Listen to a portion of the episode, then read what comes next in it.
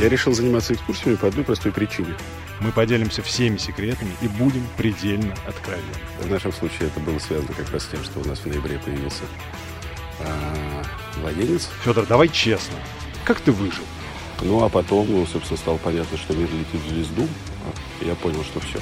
Это, пожалуй, ключевой фокус нашей беседы. А потом, конечно, точкой катализации, ну, точкой роста был пост э, Юры Дудя в Инстаграме. Доброго дня! Добро пожаловать в осенние выпуски SPB Tech Talks 2020 года. В этом сезоне наши гости будут не просто рассказывать о своих проектах, но и не стесняясь говорить о тех переживаниях и происшествиях, которые дали стимул, вдохновили или подтолкнули их к новым свершениям. Мы все видим успешных предпринимателей, актеров, музыкантов, но обычно мы не представляем, какие переживания, комплексы, какие черные дни и бессонные ночи стоят за этим успехом. Мы поделимся всеми секретами и будем предельно откровенны. Гость нашего первого выпуска – теле- и радиоведущий, спортивный комментатор, журналист, а теперь еще и стартапер Федор Погорелов. Федор, спасибо, что согласился уделить нам свое время. Tech Talks. Федор, привет. Расскажи, пожалуйста, о себе для тех слушателей, которые, быть может, не знакомы с твоим длинным и нередко тернистым путем. Федя Погорелов родился в Ленинграде в 82 году. Учился в нескольких школах. Ошибочно получал высшее образование на факультете социологии. С 2004 года работаю в медиа. Ну, это тоже стало ошибкой с определенного момента. Я работал на телеке в те времена, когда телек был. Дважды заходил на пятый канал. Э, работал на канале 100 ТВ, на канале 78 чуть-чуть. Комментировал футбол и мы делали юмористическую футбольную передачу а-ля Night Show «Кто так играет». На матче работал, на России 2 работал. А с 2007 года был главным редактором радио «Зенит» на протяжении 9 лет. Чуть-чуть в принте. Афиш Петербург, GQ и 9 лет в журнале «Про спорт». Такой был журнал, принадлежавший когда-то Роману Аркадьевичу Абрамовичу. На мой вкус, один из лучших журналов вообще о спорте. Да даже не о спорте он был, о жизни. А в тринадцатом году уехал учиться в США, в Newhouse School of Public Communications, Syracuse University, на программы Television, Radio and Film. Плюс занимался там спортивной журналистикой. Учился там по обмену. Потом вернулся в Россию, уезжал из одной страны, вернулся в другую – Вообще мир изменился, как известно, э, весной 2014 года. Медиа рынок стал сжиматься, как шагреневая кожа, и достаточно быстро я стал безработным. С 2015 постояв за барной стойкой, как это часто случается у журналистов, я оказался на Фонтанке, где сначала делал интернет-телевидение, был такой проект «Фонтанка офис», а потом, а, с 2017 года, я возглавляю отдел спорта на Фонтанке. И это такой классический уголочек, а, классический заповедник традиционной журналистики. С 2018 года вожу экскурсии. В марте 2020 мы доросли до собственного бюро затейливых прогулок по Петербургу «Тихий ход». И, как вы понимаете, март 2020 – это идеальное время для того, чтобы выйти на рынок туриндустрии. Ну, кто же знал. Как прошел период самоизоляции? Твои подписчики знают, что в твоей прекрасной семье не один, не два, а целых три ребенка. Федор, давай честно. Как ты выжил? Период самоизоляции дался тяжело. В нашем случае это было связано как раз с тем, что у нас в ноябре появился э, младенец из дома ребенка. Э, Сюси на тот момент было два месяца. И мы оказались отрезаны от бабушек, от нянь. И это было непросто, все закончилось в июне, когда мы переехали на дачу, все так же без бабушек, без нянь. Классической пострадовой депрессии. Я оказался в декрете, при этом нужно было еще что-то работать, бороться с, с паникой по поводу неопределенности в мире. Но как-то мы справились. Расписание очень помогает. Скажи, что заставляет не останавливаться, а все время двигаться вперед? Поделись секретом. Ну, не останавливаться вынуждает одно понятное обстоятельство. э, под названием «Большая зарплатная, э, большая ведомость трат». Алименты, аренда, э, накопление на дачу, большое количество детей не позволяет, конечно же, останавливаться. Сегодня мы уже упоминали «Тихий ход». Это, пожалуй, ключевой фокус нашей беседы, ведь это самый настоящий стартап. Расскажи, что послужило стимулом к такому нестандартному проекту, как проведение экскурсий? Я решил заниматься экскурсиями по одной простой причине. Сразу после чемпионата мира закрылась единственная спортивная радиостанция в России, Спорт ФМ, федеральная. И я окончательно понял, что вот та достаточно узкая ниша, в которой я в том или ином виде кривлялся к тому моменту 13 лет, она окончательно маргинализировалась. Если уж чемпионат мира не в состоянии раскачать индустрию, то, значит, нужно менять сферу деятельности. У меня была, был такой классический страх кризиса среднего возраста, полная неустроенность. Долги только росли. И было понятно, что, ну, вот, надо что-то менять. У меня к тому моменту была одна экскурсия, которую я придумал для Дома культуры Льва Лурье. Она называлась «Футбольная столица России». Она более-менее прокатилась э, на домашнем чемпионате мира, ну и потом стала аккуратно в загончик. Я понял, что нужно расширять линейку. Придумал Бандитский Петербург, прогулки по улице Репина, Тверской улице, по Петровской набережной. В общем, наколотил себе портфолио. Обзорную придумал затейливую пешком и естественном режиме реки и каналы. И, в общем, как-то э, подрос. А потом, конечно, точкой катализации, ну, точкой роста был пост э, Юры Дудя в Инстаграме, где он меня рекламировал как экскурсовода, за что ему большое спасибо. Мы когда-то вместе работали в проспорте и в передаче «Удар головой».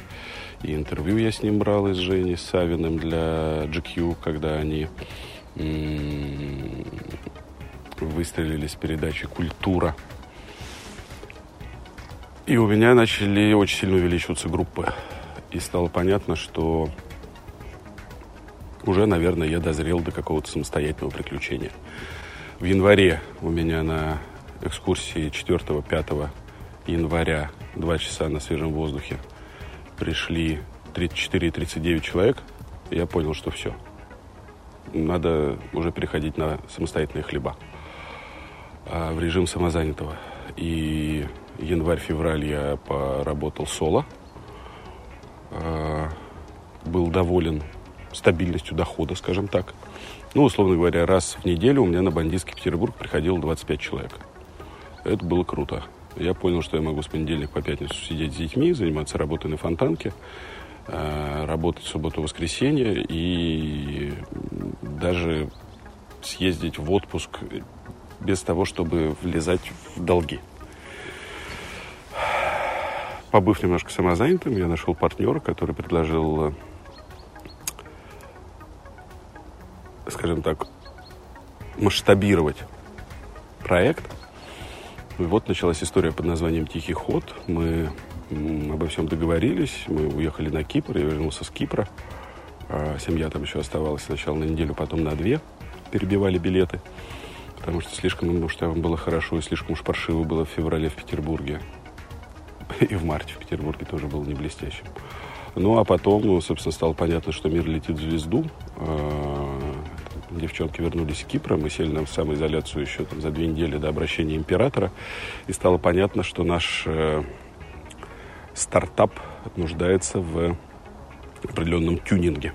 И что же ты сделал, когда блюстители общественного здоровья настоятельно предложили нам расположиться в наших уютных квартирах без права выхода на улицу? Мы переформатировались на март-апрель-май. Мы перешли полностью в онлайн. И поначалу это был ну, локальный успех. Потому что, ну, у нас, условно говоря, на лекции, которые мы делали, приходили через YouTube. Да, понятно, что через канал YouTube приходило там за выходные по 80 человек.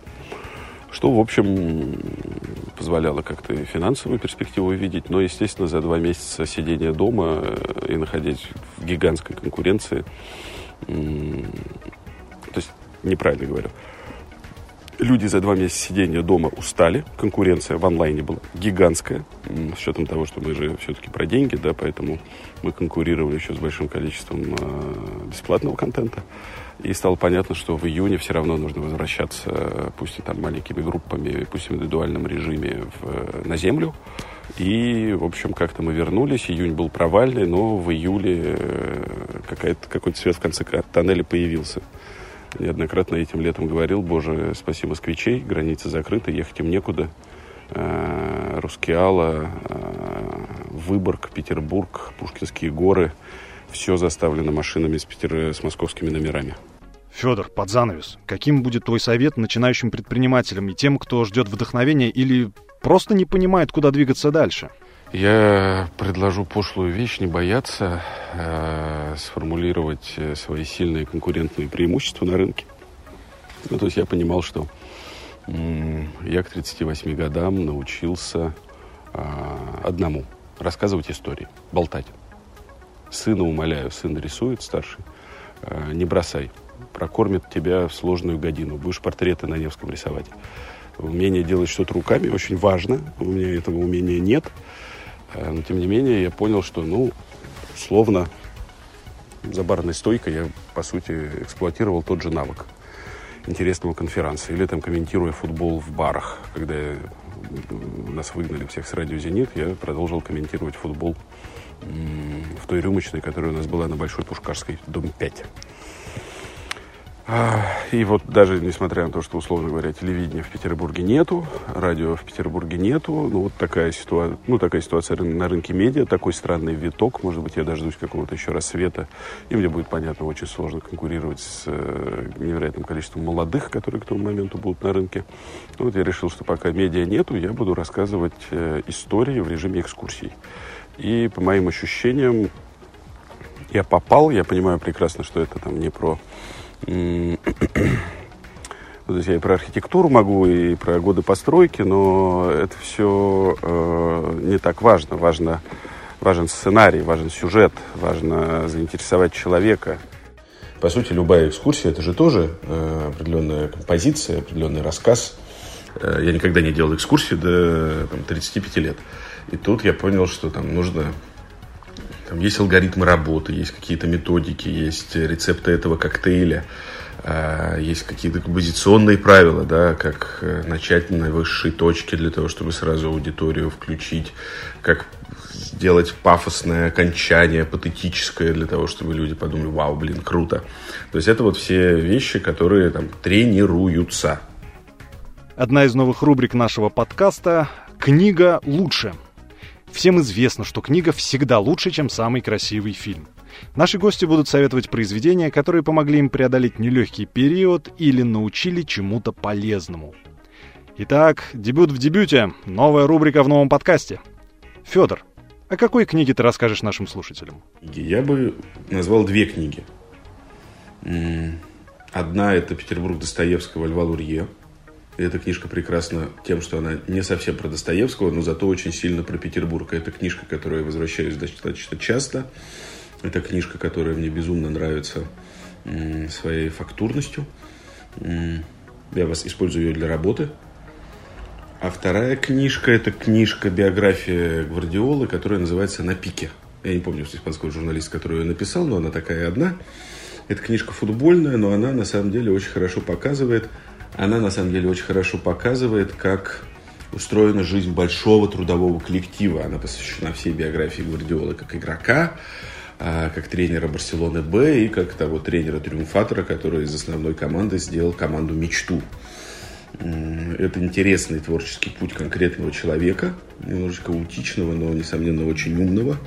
А, и в этой книжке очень здорово показано, что футбол – это не 11 мальчиков на поле, да, плюс три запасных, что это на самом деле намного сложнее, что это структура клуба, подразумевающая в себе разные центры влияния, подразумевающая политическую борьбу, потому что ха-ха-ха, пост президента Барселоны – это выборная позиция, и, а, соответственно, это пространство, где живет классическая политическая жизнь, да, а, столь подзабытая нами.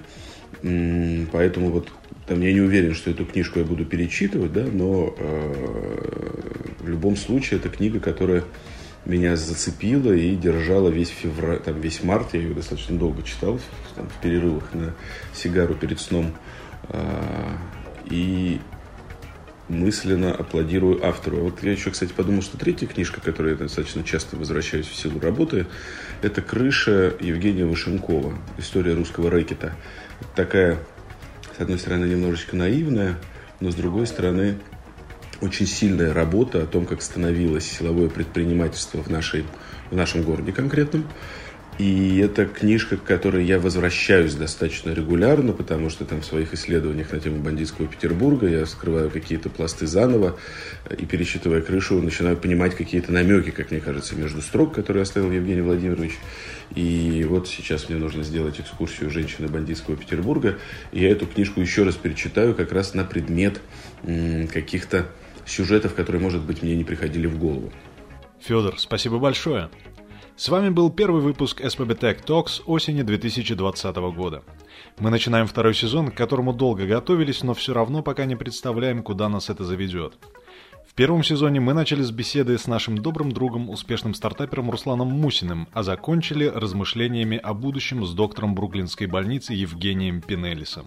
Если еще не слушали, послушайте. Записи доступны на всех наших площадках. А этот сезон мы решили провести под флагом свершений.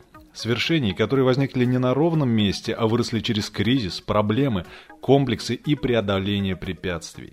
И мы, конечно, сделаем все, чтобы проведенное с нами время было для вас не только интересно, но и полезно. Дальше круче и интереснее. С вами был Дмитрий Павлоцкий. До скорой встречи. Tech Talks